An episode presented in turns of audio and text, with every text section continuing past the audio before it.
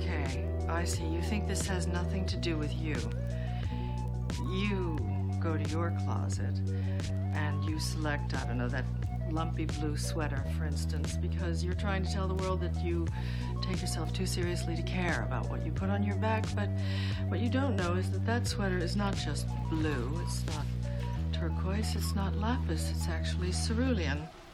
And you're also blithely unaware of the fact that in 2002, Oscar de la Renta did a collection of cerulean gowns. And then I think it was Yves Saint Laurent, wasn't it, who showed cerulean military jackets? I think we need a jacket here.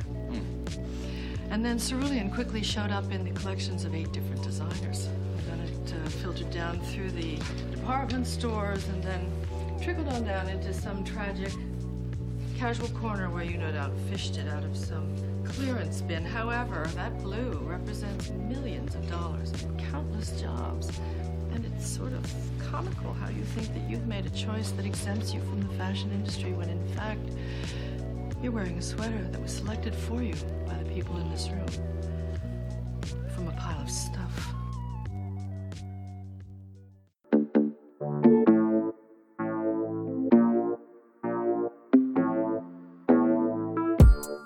Hey, what's up, everybody? This is Dave.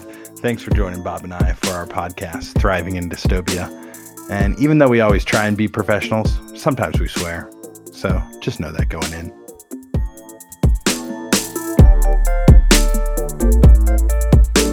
No, I never checked my audio. How's it sound, Bum? You sound great, Dave. You sound like Good, uh, a young, um, I don't even know anyone. Dave Barry. Oh no. Ah, Dave Barry, huh? Speaking of Dave Barry, my mother-in-law Kitty sent me his reflection of 2021. And I it was just such a mixed bag. Some of his jokes were so bad. Some of his jokes were just like uh, a little bit problematic. But then there was also so much nostalgia and so much like really like a lot of pleasure. And then some of his jokes were like really nice. Yeah, Dave Barry. That brings you back, doesn't it? To Yeah. the mom. Would she read it to us? I don't Or know. I we think re- so. I have a memory of like her reading Dave Barry, which is pretty interesting. Well, happy 2022, Dave. How's it treating you so far? It's been great. Yeah. Um, you know, I've been doing a lot of thinking about COVID today, and I want to get your input on it, if that's all right, before we start the show. So, some first start with some trivia. Do you know what the most vaccinated state is? Um, Vermont. Um, Vermont is number two. Number one is Rhode Island. Mm. And do you know where COVID is surging the most right now? Would it be the Granite State of Rhode Island, or is it is Yeah. that the Ocean State? Ocean. It's the Ocean State. Granite is got to be New Hampshire, right? That's right. That is Yeah. right. Yeah, I saw that. That Rhode Island is surging the most right now. Yeah. And I'm like, what? So, because I'm like trying, but I mean, obviously, we can't quite tell with hospitalization rates and death rates. Those are the real key numbers about vaccination more so than anything else. Um, and then I got thinking about just like sort of doing a gut check about like other countries. Um, like four or five days ago, did you know we had 1 million new cases Oh wow. in the United States? Yeah, I know we're breaking records. It's like off the Yeah. charts. It's like the last three days are like 1,800,000, 600,000 new cases. Those are the last three days, I think. Something like that. Just uh, we're recording on January 8th, 2022. And I, I was like, well, let me check India real quick, you know? And then I went to India, and the highest that they've ever had is 300,000 cases in a day Yeah. which is kind of mind numbing for a country the size of India. You know, it's about three or four or five times our population to have like never surge quite as high as we've been surging, right? And then, you know, I looked at New Zealand and they've been like consistently seen as one of the countries that's really doing great, you know? Both New Zealand and like a country like Finland, just like across the board, usually have like five or six cases a day. But since Omicron, they've been like, you know, New Zealand's at something like 10,000 cases. Or maybe that was Finland. and New Zealand was at like just, but it's just crazy how Omicron's hitting them, you know? Do you think the Rhode Island example shows us that Omicron can get through vaccination? Yeah, I think that's my thought that Omicron can get through vaccination and that, um, but also, you know, the other country, the other states that were highest on the list were like New York, New Jersey, like these very densely populated states. And at the bottom of the list was the least densely populated Montana, Wyoming, Maine.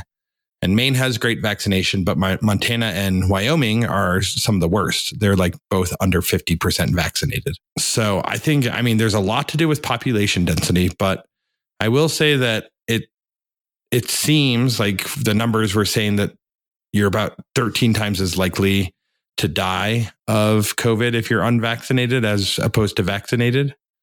And you're about five times as likely to get it if you're uh, unvaccinated as opposed to vaccinated. Do your numbers of vaccination include booster or do you have no information on that?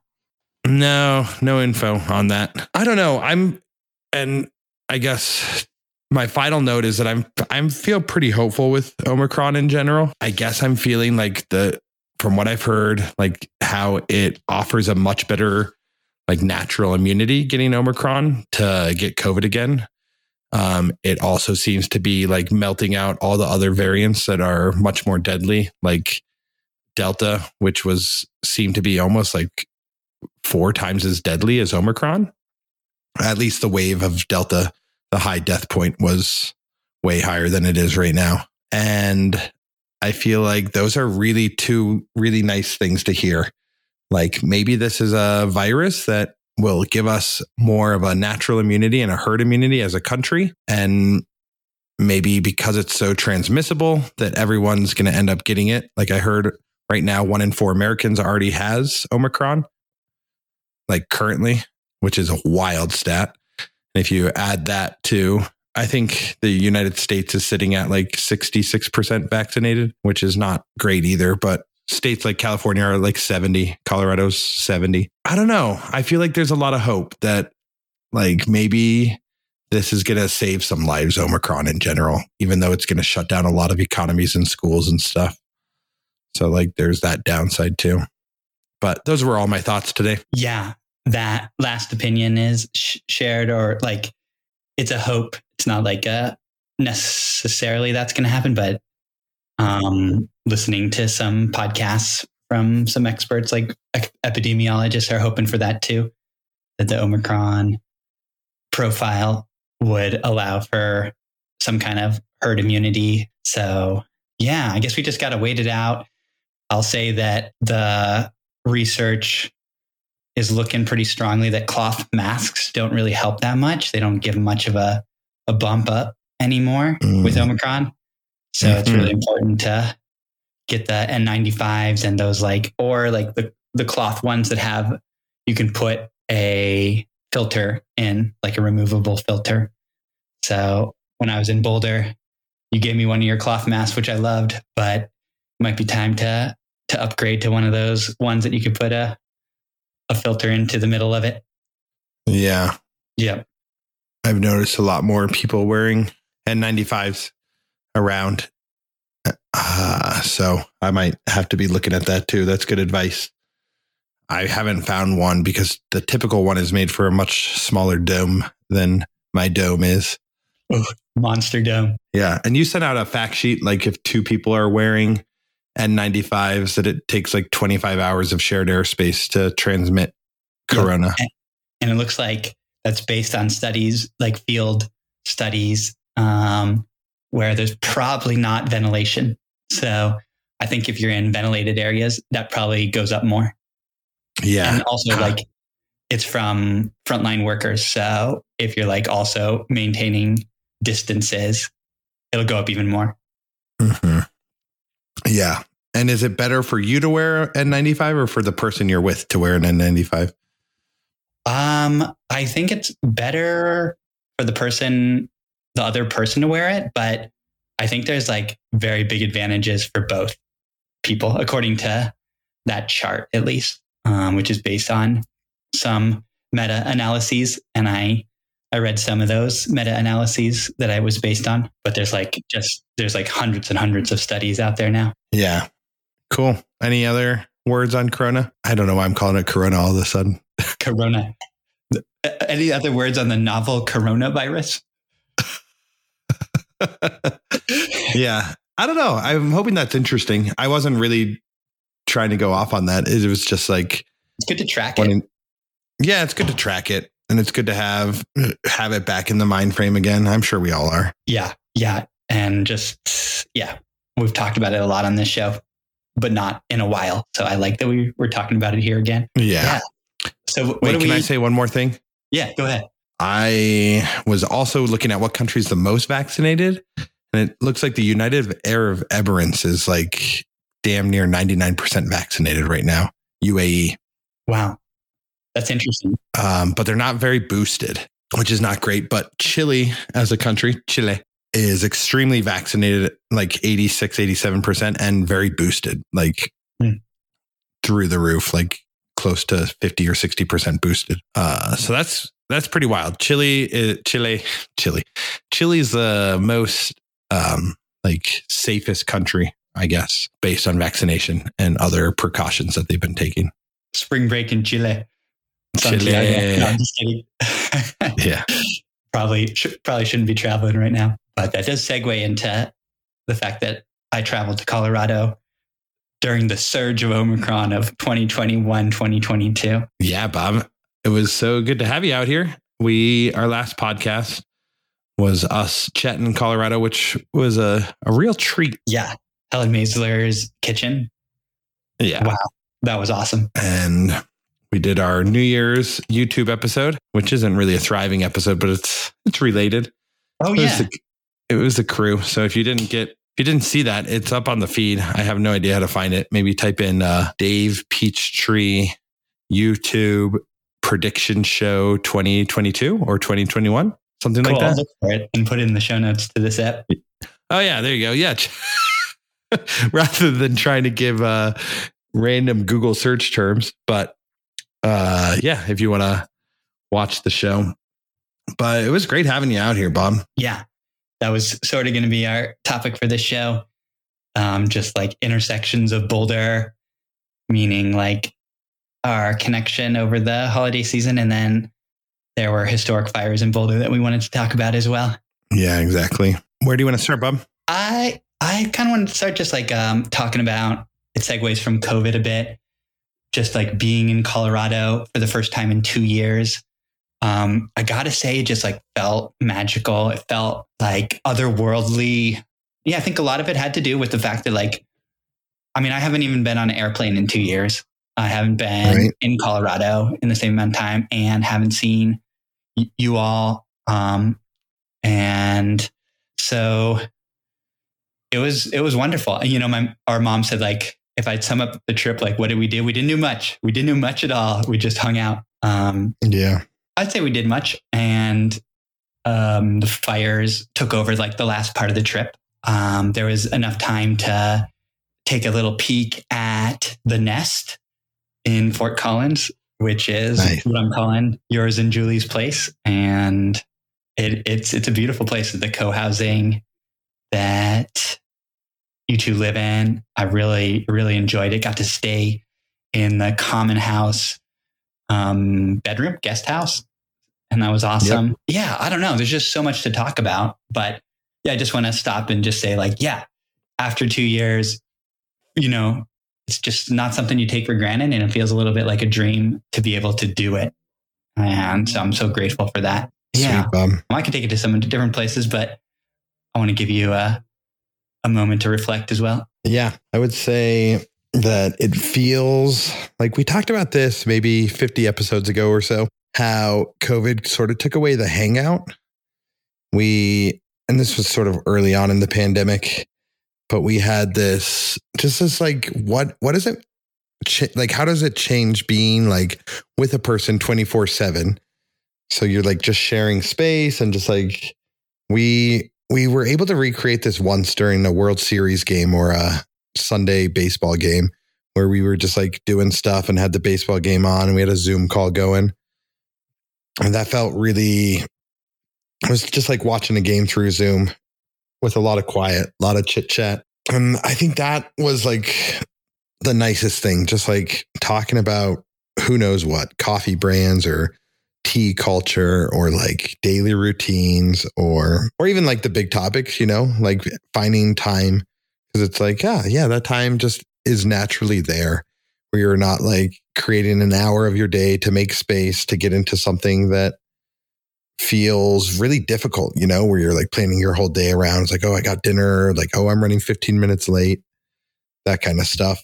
So that was like by far my biggest highlight was to find some like chill time with you because that time is like really transformative and it's like a like a walk and squawk. It can really just like change what you're thinking what you're talking about as you're like moving through space with each other. But yeah i have a few questions for you bob what about boulder or sorry maybe colorado versus california do you did you notice any big differences in like the culture like or at least in the spaces you were occupying Um, I would say nothing huge, and I didn't get out that much. You know, it feels Yeah. like Colorado. The roads are a lot more open, and like there's just not as many people. I didn't know. Yeah, because I was with you guys so much, I didn't really notice super much about the culture, the like geography. Like, obviously, I noticed it was super dry. Um, but Mhm. yeah, nothing, nothing too much like Colorado versus California. Mm-hmm. And what about with Boulder in general, not being there for two years? What were some of the bigger changes that you had felt? I would Or say maybe the front range in general, you know? I feel like you there's like such a perspective when you've been gone for so long. yeah, just like um, of course, just like the Boulder Mountain Park, you know, the Flatirons, um, just like that's just so striking, and you can never get enough of that. And so I noticed that immediately.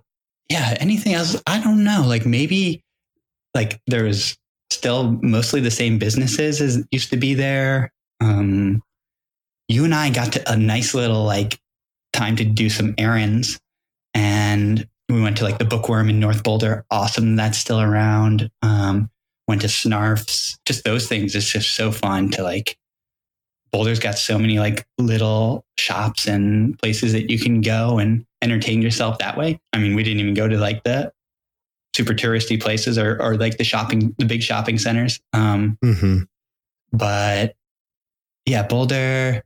Yeah, I, I've, I just, I, I feel like I only got the tip of the iceberg though, because so much of the time was spent at the house. Yeah, that's true. Well, I guess my next question was to kind of our next segment was to kind of think about the fires and Yeah. um how that affected just the end of the trip. You know, on our way back because it was feeling like I didn't realize how bad the fires were at the time, but we were driving back from Fort Collins to Boulder. And I was thinking about, as you do, when a fire starts, it's like one of the big pieces of climate change, right? So we had like heard that there was a fire in the Boulder area, but we didn't know if it was bad or like what it was or what was happening. Um, but you know, every time around this time of year, you'll hear about a lot of different fires, right? Over the last like since moving home uh, three years ago, there's always at least a few fires in the area. This one, of course, was different because it was in a city. But yeah, I was thinking about how like droughts lead have led to this like pretty tumultuous or like sort of like a domino effect. Like you're just like on edge for a few months every year now.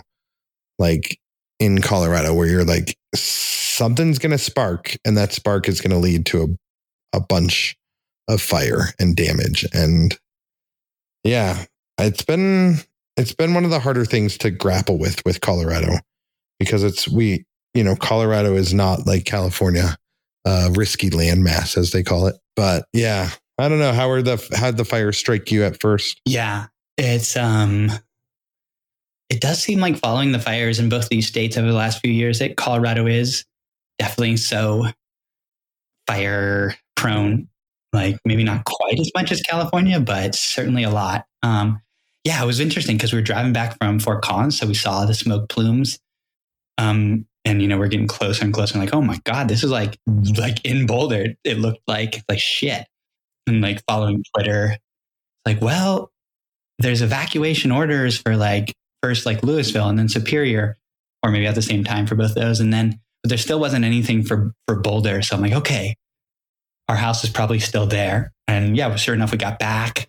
There was some like trees knocked over of our neighbors because this all was like precipitated by hurricane force winds. Um, I think you know knocking down fire, fire lines or power lines. Mhm. Um, I think they're still investigating that, but that's what it seemed like. Right. Um, and at least the fire, I mean, it moved so quickly, definitely because it was so, so incredibly dry, but also the winds moved, moved that fire so quickly. And that was, that was probably the most unique part of it for me, like that it moved so quickly. Um, and the fires that threatened Santa Cruz and Monterey two years ago, they did not move nearly that quickly. I mean, they were like bearing down on us, like slowly but surely, but nothing like that. Um, so, and then, yeah, we were like in our house with our go packs, deciding whether we should like evacuate. And it just like, we were talking, all of us, and we're like, yeah, let's stay until like there's an evacuation order. And we waited, you know, through the afternoon and then into the night. And then we had a good look at, you know, the fires in our backyard. They're just three miles away, and there's like multiple four fires out there in the open space between Boulder and Louisville and Superior. And then Mhm. in the nighttime, looking down towards Eldorado Canyon area, it started like erupting again and was like super light and like with fire, um, just firelight. And um, the, the winds sort of stopped. And our house was lucky because the winds were pushing away from it. But when the wind stopped, it seemed like the wind, the fire could come back up towards us. So there, that was another like hour of fear that it might do that. But in the end, it didn't and it abated. But yeah, that was like the experience of during the fire. And for me, it was like similar to the feelings of maybe we will be burned up. Like that was actually pretty similar to how I was feeling two years ago, just quicker. Um, so it wasn't a totally foreign feeling to me. I feel like it's the new normal or something like that. Um, and then there's like the aftermath as well, which I could talk about, but like that, you know, collective survival or collective trauma that happened, you know, um, even if you survived it, you're connected to your neighbors or you're thinking about survivor's guilt or things like that that we experienced as well. Right. Yeah, I feel like it is this like apocalyptic moment, right? When you're feeling these ridiculous winds and trees are blown down and then there's fires everywhere. It feels very much out of a book in a lot of ways. And it also feels like, man, this just missed us. And could have easily swept through Boulder. Could have easily, I mean, three miles, right? the wind direction could have been a little bit different for us. Yeah, it's kind of a just like like you talked about that collective grief, that like sadness. Like I feel a lot of sadness and trying to empathy for the people that lost their homes, and it's just like you lose everything when a fire like that happens. You know, it's just like we the next day we watched the drone footage of the just like some guy flying his drone over some of these bigger burn sites and it, there, was nothing left. Like nothing whatsoever. Like i guess a basement is more or less and like still a little bit of fires going on or like maybe a random like mailbox here and there but it just was just like damn it's all gone. And yeah i'm yeah curious to hear about the aftermath for you Yeah. Um, I just felt like oddly like more connected to Boulder. You know, it's like this trip that I was like connecting back to my roots in Boulder and it just felt like it connected me even more to Boulder, like because of like I don't want Boulder to burn up and I'm sad that Superior and Louisville burned up in that way and the open space burned up in that way. It made me feel like really grateful to be there. Like I, I don't want to experience it from afar. I want to be there and helping or just I mean, supporting people, but also just experiencing it. Um, cause I think it's important to experience these things. Like the day after took a walk, interestingly, it, it snowed like 10 inches the next day. And in the walk, I just felt like when I looked at people, people were like smiling more or like there's a look in people's eyes of like yesterday was was hell or something like that. And one woman like looked at me and uh, put her arms out and said like, finally. And it took me a moment to understand her, but she was saying like, finally it snowed. Um, so yeah, those are some thoughts. And then I also want us to think about, you brought this up before, like climate change and like my, my phraseology around like, this is a new normal and like, what, what do we do about that? Like, we know it's been coming. Like, this is no surprise at all. And this was a complete climate change fire because it hasn't snowed at all in the front range until then. And so that's like, that's never happened. Um, often it snows in even September, but definitely October, November. So I don't know. I've had some climate change thoughts. Some of my thoughts are just like, um, I'm really interested to read this book. We're in this book club, as people know, and I want to invite all of our listeners to, to join. We're going to be reading this book. We've started called um, The Ministry of the Future by Kim Stanley Robinson. Um, and it's definitely talking about these very issues. Um, so want to sink in there and because like it's like yeah it's so easy to call it climate change. Like oh it's climate change. Yeah of course it is but like what do we do? And i don't want to feel paralyzed by that. Um, so yeah what are your thoughts on that? Yeah oh my god. I mean part of the reason i found it really interesting is how much it correlated to the book we're reading. I'm definitely the farthest ahead in the book of anybody that's been in the book club. Um and there are a lot of like really interesting cataclysmic events that like sh- that are like really profound that will definitely you know these are events that will probably one day happen right? Like the book starts off with a drought that's taking or a heat wave of in india and you know it's upwards of 130 degrees and just kind of the death toll that that's going to cause with like a, a heat wave that's sustained of that long for so in a place.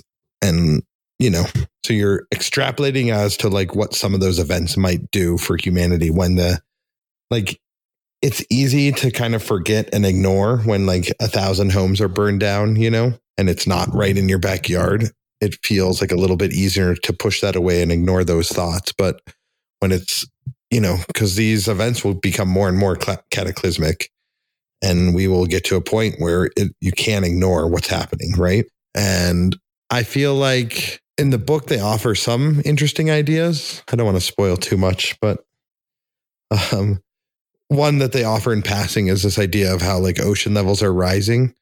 They're like trying to come up with a way of like freezing ocean water, which would be like to pump the water back into like glacial valleys uh, in Antarctica. So like to do this like giant pump line, like pipeline that would be pumping seawater back into this like big bowl that would be able to hold a bunch of ocean water, which is like that doesn't really do that much in the long term, obviously, but it like saves a lot of short term coastlines and whatnot. But in the book, they talk about how it's not even realistic to do something like that.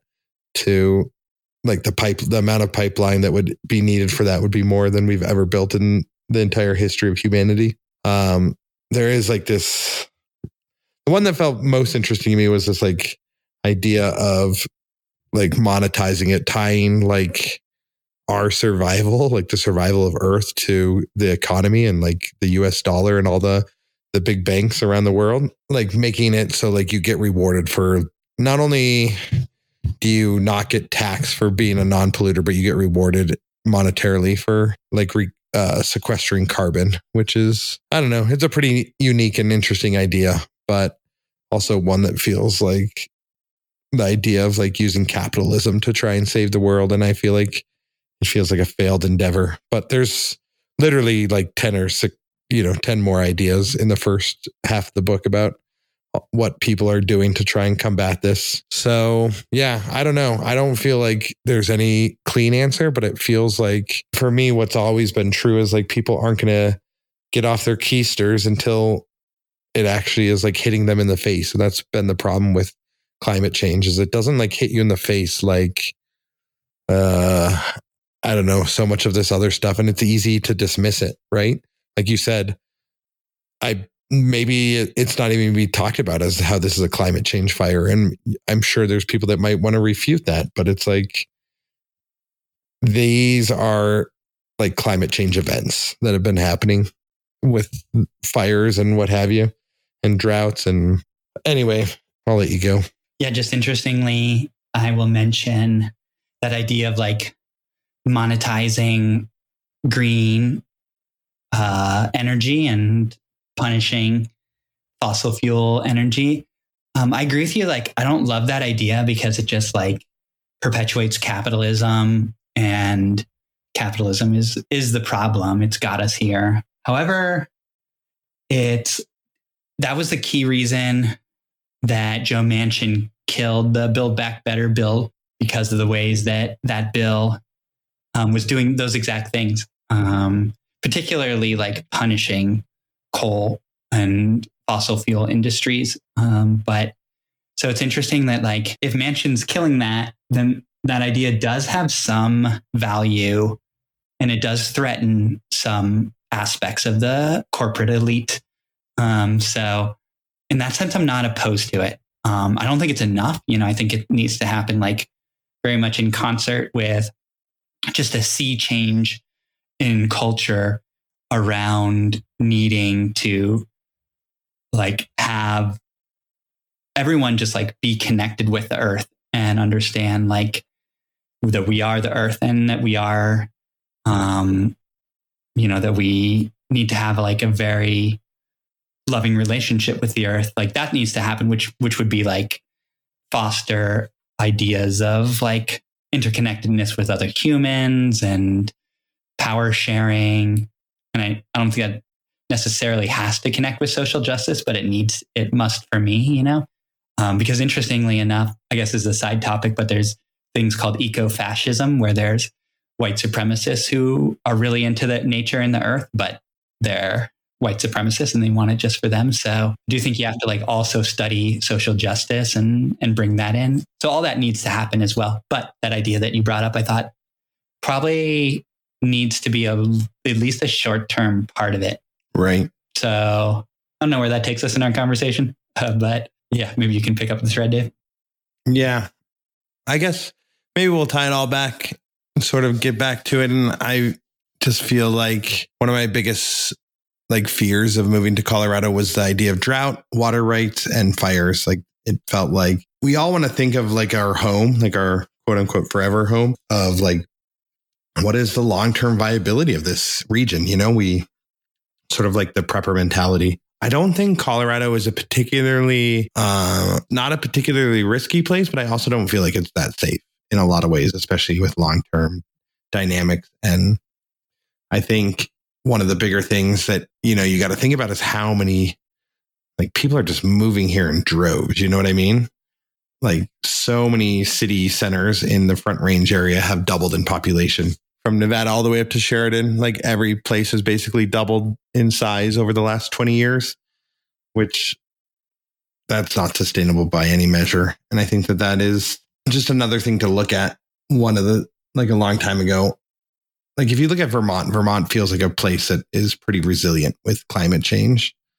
But I think like the issue with any place is like once people start getting pushed away from coastal areas or city centers, then like you brought this up a while ago, then it's like going to be like overrun with just people. And once more people come, that makes the place much less viable. So yeah, it's a, it doesn't matter where that you are. Yeah, exactly. Exactly what you're going to say. Yeah, like it just doesn't matter where you are, you know? It the climate change affects everywhere. Even if the place isn't directly affected by like the worst of it, it will be indirectly affected by exactly what you talked about, social factors. Like yeah, Mhm. Vermont, that's a good example. Like Vermont is pretty protected from the worst of it, but when the eastern seaboard floods, like that's like megalopolises that'll surely affect Vermont, right? When New York and Boston and all those places flood, that that has to affect Vermont in my thinking. So yeah, I think just every place is just has to contend with these these factors. And I say just like let's develop like that idea like get into the fray. Like I was saying, I'm glad I was in Boulder when it happened. I think it's important for us to build resilience, build um, like support for each other who are on the front lines and like that that mutual aid, mutual connection, I think is the right approach rather than like the prepper approach. Yep. Yeah, that's I mean, prepper is fine too. Like there's a piece of me that wants to be a part of that. And like, yeah, I think we all need to think about ourselves and but in that same token, like we can't we need to be prepping with our of the community mindset too, right? Like how are we going to take care of the bigger community or at least our local community? And from that local community, the bigger community, because that's where it all what it all comes down to. Because it's like, sure, let's just think about us and our offspring, but that like will never get us very far. We have to be, I mean, you have to think about yourself, but you also have to, it's a double edged, you know, because you got to take care of yourself if you're going to make big change in this world. Got to get your eight hours of sleep and drink your, drink your water. yeah, you do. And hopefully, uh, put a little soda stream in there. Oh, nice. Did you end up buying a soda stream, Bob? No, I haven't yet. I did. Um, uh, see a Bed Bath and Beyond from the highway, but I haven't purchased it yet. But I, I definitely am for the for the listeners. I I uh, just really enjoyed Dave and Julie's Soda Stream while I was over there, so I got to get one you for myself. Gotta, you got to Soda Stream it. Sweet Bob. Well, we're gonna end with a game of Stoneface, so I'll let you.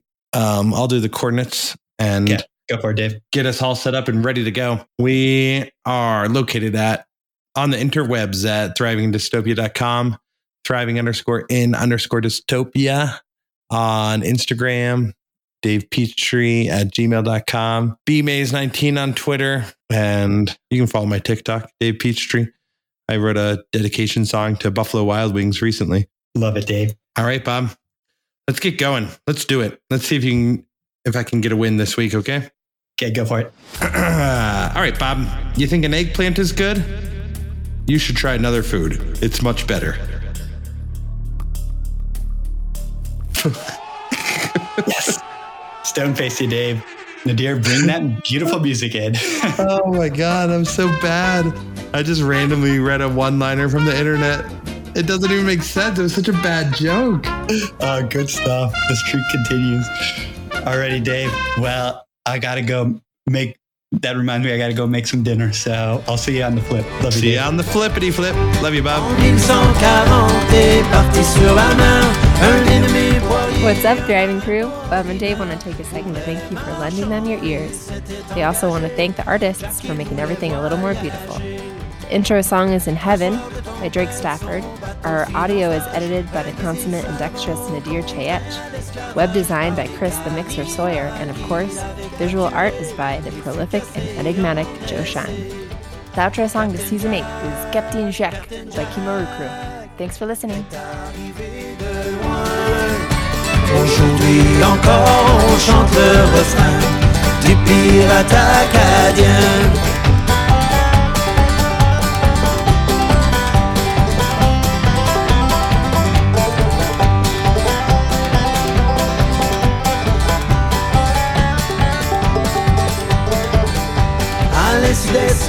Sauvages fabriquent un radeau. Un jour voyant trop large ce qu'ils croyaient un bateau, on le prit à bord et en fit un pirate, commençant la légende de Jack. Captain Jack, Captain Jack